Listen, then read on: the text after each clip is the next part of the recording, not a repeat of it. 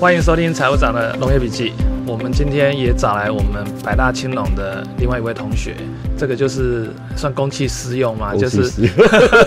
用就是趁这机会，然后刚好同学里面在不同的品相，然后我们透过这样机会，然后跟大家介绍不同的算是产业的分工也好，一些基本的资讯。 嗯，那今天我们找来的是博凯，那博凯刚好又是我台大呃资农班的资农班大的资农同学对对对，那博凯现在是在宜兰。宜兰南澳宜兰要做那个有机大豆哦，对，博凯急着要自我介 绍，所以我们让博凯先来简单的自我介绍一下，好讲一下博凯的状况。 OK，对谢谢财 务长。OK，我是博凯。那我在宜兰南澳是在种有机大豆，那目前大概种三十公顷。那我们的农场是从种植、种植，然后一直到采收后处理到销售，然后全部一条龙的呃在的作业。然后博凯啊，另外一个角色，这个嗯看博凯刚的那个掌握度比我还好，就知道博凯另外一个角色就是他一样，他有在做那个 podcast，是然后布拉迪海尔布，拉迪海尔，对对，我然们后是共同主持人。啊、对，然后布拉迪海尔比较，呃，因为呃，渤海对农业这一块的了解跟掌握度不像我啦，我实际上就是对鹅这个产业熟悉而已。嗯那渤海在农业这这一块食物面，其实各方面的呃掌握度还蛮高的，所以呃农业的议题，然后都可以在每周都有新的东西是，可以跟大家分享。对。对，然后所以大家有机会也可以去听。对，那个我们是一个农业的干化 性节目。我的哎、我的 slogan 就是那个幽默但不失知识。 哦，了解了解。不看，我们先聊一下，我们先讲黄豆跟黑豆好了，是或是说这个整个产业大概的状况，上中下游，或是呃，我这样讲会太笼统吗？不会啊，这不个会你你不会再不帮会，因为我我介绍一下我。大概上个月才刚去去参加过那个产业联盟的年会，哦是那时候我还被上去上去分享经验。哦，那好，那好，对对就其实我对那个大豆产业的了解算是比较深入一些。对，那其实我们的大豆产业就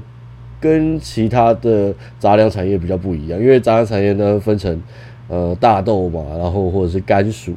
或者是我们哎、毛豆其实也算，对，对，或者是高粱，就是几个产业里面呢。呃，甘薯跟毛豆，我们刚才跟那个财务长有聊到，就是说他们其实是从后端销销售加工厂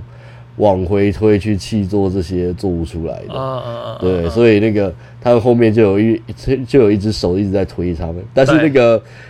大豆不一样，啊，大豆本身呢是变成说，呃，我们的农委会在主导那个辅导我们种植，对，然后后面的行销是慢慢建立起来的，嗯，嗯所以那个我们都是。一开始种下去以后，然后行销呢，就是各个农场、各个农民自己再去嗯嗯找嗯找出来磨磨石子过河的方式了解来做的，对对对，这边这边我我说明一下，呃，刚刚博凯在讲的，他讲到那个毛豆，毛豆其实大家都知道，就是台湾出口是到日本很多嘛。那毛毛豆这个产业，如果你你某种程度上是就我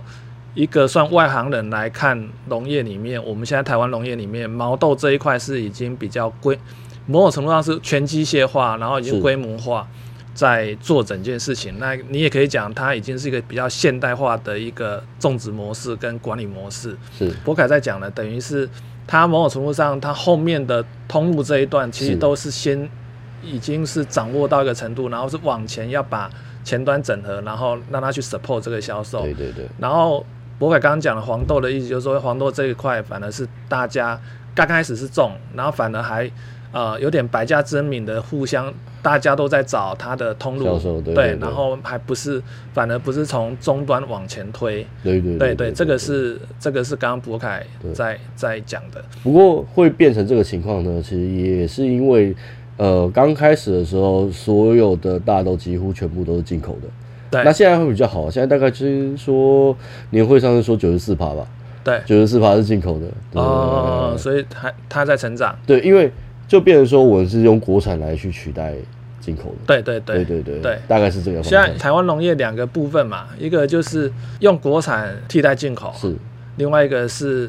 没有多少出口的搞出口，哎对对，这个实际上都是在增加整个台湾农业的附加价值嘛。所以如果说今天你是一个呃对农业有兴趣，可是你不知道你要做什么的，嗯那嗯嗯我就会跟你讲说，我觉得啦，从市场的角度，是，第一个去看呃台湾里面在吃在用的，嗯然哼，后大部分是进口的，这个部分就可以去切入，从国产替代进口嘛。那另外一个角度是，哎，台湾都没有在出口的，那这个部分也没有可能之后走到出口去。那这个这个这这个是纯粹，如果你在选物种的时候，我就会觉得用这样去思考，你的空间就很大。了解，这对样啊不会对啊误人子弟啊。 不知道你要切东西嘛？ 嘿对对对对对，误人子弟，所有人都在误人子弟啊。哎，又拉一个进来，啊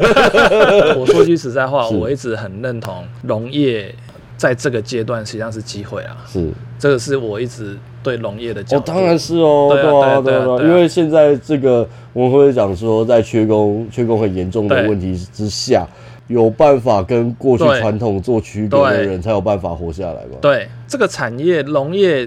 它在一个转折点上，这个是农业的所有物种都遇到了。第一个最基本的气候变迁嘛，是，第二个就是人力不足嘛，对，所以你在这个阶段切入进来要做的事情，绝对不是 follow。是而是你要打造一个新的模式，你这个模式要对应的就是接下来十年、二十年。对，哦，这难度很高哎。像就好像你在你在南澳发展出来的，基本上也就是这样的模哦，式。这个也不是很容易啊。对对对对啊，所以所以我的意思说就是这样嘛，就是说你你必须去用这角度去看农业这件事情的时候，你的机会就很大了。是，因为因为你你实际上是在呃，因为趋势是往那个方向走的，你在发展的就是呃应对那一个趋势的一个模式。嗯哼哼哼，对，所以那相对的，因为政府所有的人都知道气候变迁、人口老化，这是不可逆的，是所以政府相对是愿意投入资源在这一块对的。对对对，所以一个年轻人进来的时候，你今天如果是呃你挑一个物种，然后你就朝那个方向去走，你相对的你是比较可以。因为大家还没把那个问题解决嘛对，那你说你要针对这个问题去要做什么东东西，你去找资源相对是好找的。哎对这边要讲一下，挑作物很重要啊，对啊，所以哦，那个好的作物带你上天堂，坏的作物 让坏的作物让你田里忙。啊，对，这是关键， 对这是关键。对啊，如果关键如果挑错的话，就是可能在田里忙。如果有一个单位可以整理出来一个东西，嘿，台湾有哪些物种，它的嘿，它可以朝进口替代去走，哦、好像然其后实有呃诶、是有是不是？就是你那去调资料，好对像对调得到。然后嘿？哪些东西可以冲冲出口，然后是相对的这个物种目前的痛点好了是，在哪里？有啊，有有有哦，有这个有有这这个种这东西个啊调得到，对对对，我有调过。哇嘿，那这样很好啊！那对这我以前在那个决定要种大豆之前，我大概花了，我跟我弟大概花了呃两个多礼拜在办公室里面爬资料吧，对然后决定要种什么，哇我塞就在爬的时候，然后我就把所有看得到的资料、政策全部都把它拿对翻出来，对然后看说，哎、现在他他遇到什么问题，对然后我们就，然后他还有那个现阶段目标跟那个未来几年的目标，哦然后我们就把它列出来，然后对是未来我要达到在什么时候要做到什么，然后就跟着他们走这样子。对对，这个商人有做那个，这应该是叫做产业调查吧？我记哦得这农委会其实都有在做这些事情，像这个东西我就觉得很重要，是。了有解。包括水果啊、茶叶啊、杂粮啊、水稻啊，这应该是我记得好像都有，哦都找得到。对对对了解了解，然后就，然后他会给，然后他上面因为调查报告一定会写说那个现在遇到的问题对跟可能解决的方法，对。就是上面可能都有，你可以把它翻出来，然后然后哦可以最好还研究一下有。最好还可以再列个专家上去。哦，会会会，一定会对啊有，就然后没你就有可以写联络撰写那个报告的对人对，就是就啊，是对这了对个专了家，对对对，然后或者是你就直接透过那个报告，然后去问到人。是对啊，所以所以像像我觉得像博凯讲这一段，我就觉得那个就是在聪明的从事农业啊。嗯。对啊，耶德奇做之前已哦，经没有，大概都那准个备过了，那个是被逼 的。啊可可是应该要这样做啦，嗯应该这样做，这样挑的物种各方面的从容这件事情，一定有所谓的感情理念这些东西是一定有对，啊。可是你真的在做的时候，那个手段必须是很理性我的，以为财务长要说有中南 捷径，没有没有没有没有没 有，都是很辛苦的。对，都很辛苦。可是我觉得很理性的去评估每一件事情，可以是让事情不要那么难。对对对，我觉得这很重要。对啊，对啊。那好，那那这样我们大豆产业其实才才开的头而已。对，开了头而已。对对，是那那像整个大豆产业它的产值啊，或是黄豆跟黑豆的一个比例啊，各方面这方面的状况大概呃，是其实我如果没记错的话，我今年在年会听到的数字应该是今年差不多到六千公顷的大豆，哎、其实还不少。像大豆它有季节吗？就是说都是几月种几月收有吗？有啊有，大概是什么但是时候啊那个这个季节会随着呃随着南北南啊北的气季候气候，然后跟我们东部还有互那补，所以变成说几乎是整哦年都有在工会。哦，是哦，啊，所以对对像对那你像你南澳那边大概是什么时候种？什么时候我差收不多会在二到三月的时候播种，然后在大概六月的时候，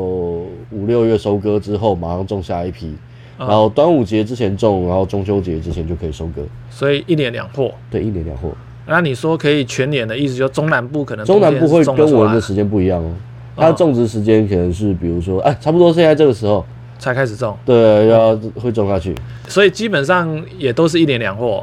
他们的种法不一定，不一定有些人是跟着水稻，水啊稻一起、一起豆类，哦，嗯然后有些人是种两次，或者是跟玉米，啊都有都有对对都对有对，看各个地方的操作，了大解，家要看他们的气候，然后看他们的有没有水。嗯哦，水很其实是很重要的。像我们在宜兰的话就没有这个问题，我们不会太嗯干。但是在中南部的话，诶、有一个说法是说，在北回归线以南的地方，豆子可能会被烤干。哦，对对对对，没有水太热会干，会哦诶，太热会干死。对对，所以它就要补水。哦，了解。像这个产业的分工呢，所以像你刚刚讲分，工的话，有人专门在在西部区域，因为时间比较久了，他们从从大概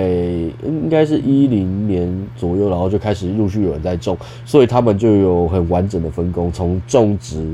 呃翻耕、种植、收割、筛选，然后到后面的大盘，然后这些东西全部都不同人了。对都有了。哇塞，产业对分对工对好对细对对，了。嘿，但是因为其实这个是从那个水稻来的啦，嗯嗯，就是水稻那一套搬到豆对豆这一套，哦但是我们在东部区域比较偏远，对，所以基本上如果可以看得到资料的话，东部大概就有几个区域在种啊，我们在南澳，对然后再来就是到花莲的话，可能新城，对然后凤林、光复，嗯然后大概就这几个区域，嗯，对对对，然后那个这几个区域呢，每一个地方都是独立的，所以我们都有独立一套系统，嗯嗯嗯，我们可能就是说，等于协力系统就是一个算是一个区区域型的，就是说你你今天你要。呃，一台机器来，那当然它也要一定的规模是支撑是嘛，是，所以对你讲对，应该所以类我似们这在样那种都是独立的，就是我对们在每一个区域都有一整套，对可能从是从种植到收割，然后筛选，我们那就有一整套设备。对然后那个这东部几个区域大概都是这个样子，对对了解而且那个种植方式跟那个呃农法也不一样。种植方式呢，就是因为否其实否农法，因对为西部大部分都是惯性，但对是我们东部大部分是有机。呃对，所以有机种植的话，我们的种植方式就是跟那个惯性的是完全不一样的。嗯有没有作息，后面灌不灌溉，对然后跟后面的除草模式是完全对不一样的。这我就会衍生下一个问题了哦，就好像你，你可以想象，如美国在种黄豆，是它一定是一大片面积对对对超大，对然后超标准化的，一定是是这样。对对对对对，然后，所以这是为什么它成本低嘛？是，对啊那台湾国产，例如说我们我们讲西部，它应该不会走成美国那种模式。而且哎其实他们的还是目，标是往那个方向，所以它但是它会，但是它又有点类似那个水稻，因为他们是从水稻转型过来的，对所以变成说他们会用一个比较集约的方式来种植，集约的方式，集约，对，他这么愿意说投入更多的成本在单位土地上面，呃去收取因因最最大量的对收成因。为台湾土地有限，所以他们可以含那个可以收成到，比如说他们会说每一公顷可以收到三千公斤或者是四千公斤。我们在有机上面大概收大概都是在一千公斤左右而已，呃嗯对三分之一。一。对，啊，可可是相对，所以相对的，就单位面积的产量一定是比美国高的，是，可是就种出来的豆子的成本是美国便宜。对对对对可以对，这所样以逻辑所以你再把它换回来，就是要看你面单位面积得到的收入，对，所以就会变成说，大家应该是都都是抓得到差不多了。嗯，美国的收入跟我这个西部的收入跟我东部有机的收入其实都会抓的差不多。嗯嗯对对嗯。那台湾的有机黄豆我们先不讲啊，是就是惯型的黄豆，它的成本是有可能可以跟国外的这种大面积种植的成呃品去、去那个吗？如果说他在这个方面很精密在操作，然后他不用分工的方式来做的话，可能可以。哦，了解，但是如果你要把它拆成很多个部分，把它拆成很多分工的话，对那你的那个，因为每个人都要再给支付一部分的利润嘛，对然，后呢，出去出来的话就会把它叠起来，就可能会没那么低。对对对对，啊了解。是，所以所以还是回到一件事情，规模是一件事了，对对不对？对，但因是为它，哎，对对对，，只是这个规模不见得是传统概念的规模啦。我的意思说，传统概念规模是说我很我这一家公司或我这个企业或我这个团队所有的地我全部整理、全部租，然后很大片什么的。可是我讲的规模也许是呃用产业协作的方式，是然后面积可能很大，可是是，例如说有有就好像呃有一个主导的，然后把整件事情主导起来，是然后是不是用这样的概念去做啊？可以这样子讲。但是我觉得更重要的是说，那老实说嘛，你在你媳妇再重再便宜，你都没有美国的东西还便宜的。对对所以你要怎样子在这里面找到你的优势？对对所以我们我们才会有说西部有在推产销履历，对然后我们那个东部才会重于有机，对因为我们要找出我们的差对异。对对对对对对，这这个实际上是我我觉得方向上都是都是对的啦，是就是说你刚刚讲六千公顷，六千公顷大概多少人？多少个团队在在做这件事情啊？其实没有很多，对，大其实概其其实就没有很主多。要我们在那 player 个产业联盟去开会的时候，大对概全台湾大概有五十多个团体，在那每个团体里面的人数呢，有多有少？对那少的就可以像我们就是可能只有一一组，可能就对两三个人。对，那那个多的就是可能呃五六十个人，了解。我我其实还有观察到是一个现象啊，就是我会觉得这几年这种杂粮啊，嗯，感觉在甚至是有点像复兴的那种感觉。是所以我一说这个杂粮这件事情，台湾杂粮这一块慢慢上来，它是有一个背景是怎么样的一个、呃一它个状这况个其实有两个部分，啊？第一个是 WTO，、嗯第二个是粮食自给率。是对，第一个 WTO WTO 的部分呢 WTO 是两是差不千多年哦，对对对，两千年的时候我要进 WTO 之前，对大概前三年吧，嗯因为要进去之前，然后大家就开始在在担心说进去之后水稻价格，水稻的价格，因为我们对的水稻价格其实关系到我们的国安问题嘛。对，然后那个那我们都知道泰国米非常便宜。呃，那我肯定肯定没有办法跟泰国米来做对竞争对抗嗯竞争啦，那他又一定要保证他可以进来嘛。对所以说那个时候他就有提出说，假呃农委会就有提出说，假如大家不种水稻的话，我们辅导他种其他东西，对辅导种更有价值的东西。那所以这个时候就有提出说，那我们可以种可能是瓜果类啊，洋香瓜，或者是或者是那个番茄啊，或者是杂粮。对，所以这个时候就就开始说，就开始在做杂粮的部分。嗯嗯嗯，对，那其实杂粮这个东西，在回到更早之前，在我们的祖先来到台湾的一时定候，是什么都有的啊，对他们那时候就是把那个五谷东西都带过来了，对对对所以对那个对时候就其实就已经有这种黑豆啊，对或者是那个芝麻、啊、这些东西，因为这是对他们的呃农业的副产品，嗯因为其实，在古代。我们没有那个超市的时候啊对，他们还是要补要那个设法补充他们的蛋白质对跟对对油对脂嘛对对，所以蛋白质来源就是大豆嘛。对那油脂可能就是就是芝麻，对对不对？我你一直讲到芝麻，我一定要讲一下芝麻。芝麻怎么 了？我小时候是，我爸种过一次芝麻，哦，哎，那很累嘞。对，然后你要把它割割割割好，对然然后后再把它晒干，然后再拿竹对，子而敲且对，它。然后整株很大株嘛，对对对对然后它会捆捆捆起来嘛，是，是是，然后有点类似在晒关的过程嘛，对所以我们家前面的广场就会叠一堆，对。然后我那时候应该很小，所以那时候我都还有印象，我钻到里面去，有点类似做个小山洞在里 面。啊可是我们家应该只种那么一次，是，对哦，因为可能那个收益不好。对，那个已经是哦，应该三十几年前了是。对啊，对，对啊，对啊，因为呃，其实芝麻到现在都还是有一一个同样一个问题，就是在机械化的部分。啊，对，因为它的那个工序上面就是这么复杂，它要对它要经过整株捆绑，然后割下来，然后晒干。对那现在没有那么多人力可以做这件事情啊，了解对不了对解？但是如果你往高单价的方向去走的话，也是可以做啦。嗯，好，我们我们回过头回还是哦，回来刚才讲到那个对 WTO 的部分，对对对对对对，被我扯出去了。 W WTO 的话，就是所以那个时候开始辅导种植杂粮，所以对其实这个东西很有趣，就是我我一开始都不知道这些历史，对直到我那个时候开始决定种黄豆，然后开始去找设备的时候，对，哦然后找嗯到一个那个诶、叫富源行，它是一个做专门做农机设备买卖跟代耕的对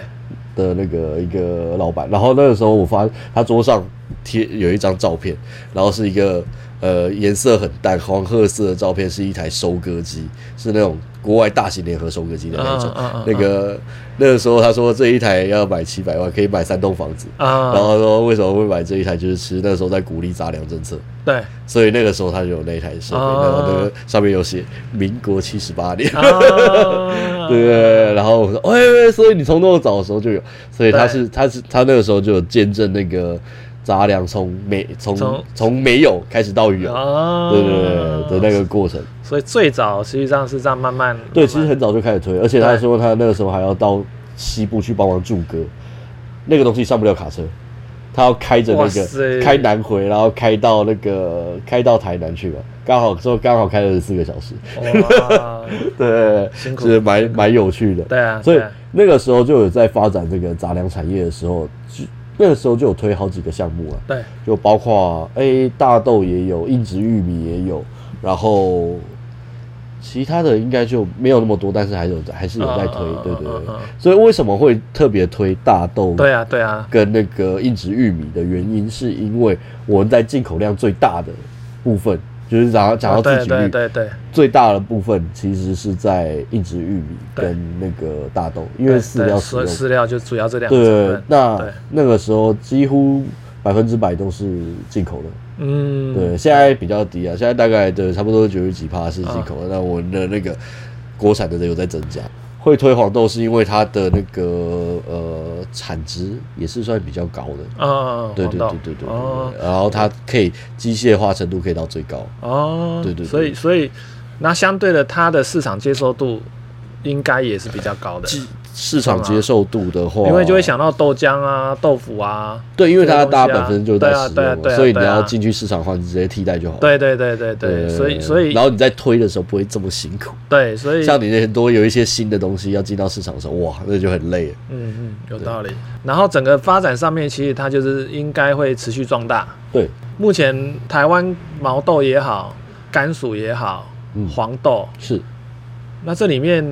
会不会反而是黄豆的空间会最大？我应该这样讲说，如果你要来看的话，对因为这些东西都是有进口的东西在，甘薯没有吧？有甘薯有有，而且哦是啊很大量。哦，是哦，甘薯最大进口国应该是越南，哦，然后那个刚才讲的毛豆，对毛豆也是哦也是越是南哦，然后再来就是大豆的话，大部分是从那个美加跟巴西，嗯嗯嗯，对，然后硬质玉米也差不多是巴西跟美国，对对对对。嗯那这些东西都是有进口的，对，所以说它有进口不是不见得是件坏事，对因为它有一个基本盘。对你再低对对再对低对再低对再对低，它对进口你拿进口的价格，你就一定都出对得掉对了，对对对不对？有道理，对，它有这个基本盘，你要做的就是。那怎样子让在你的产值那个价格可以提高啊？对你要做一些可能，比如说安全、安全用药啊，对或者对是对那个其他的做法来提升它的价值。对，要么就是终端的附加价值往上拉，是要么就是成本生往产的下成本往下压。哦，我觉得成本再低啊，都不可能比 那个大面呃积还低，所以你要其实要要想办法，然后在其他地方增加。了解了解，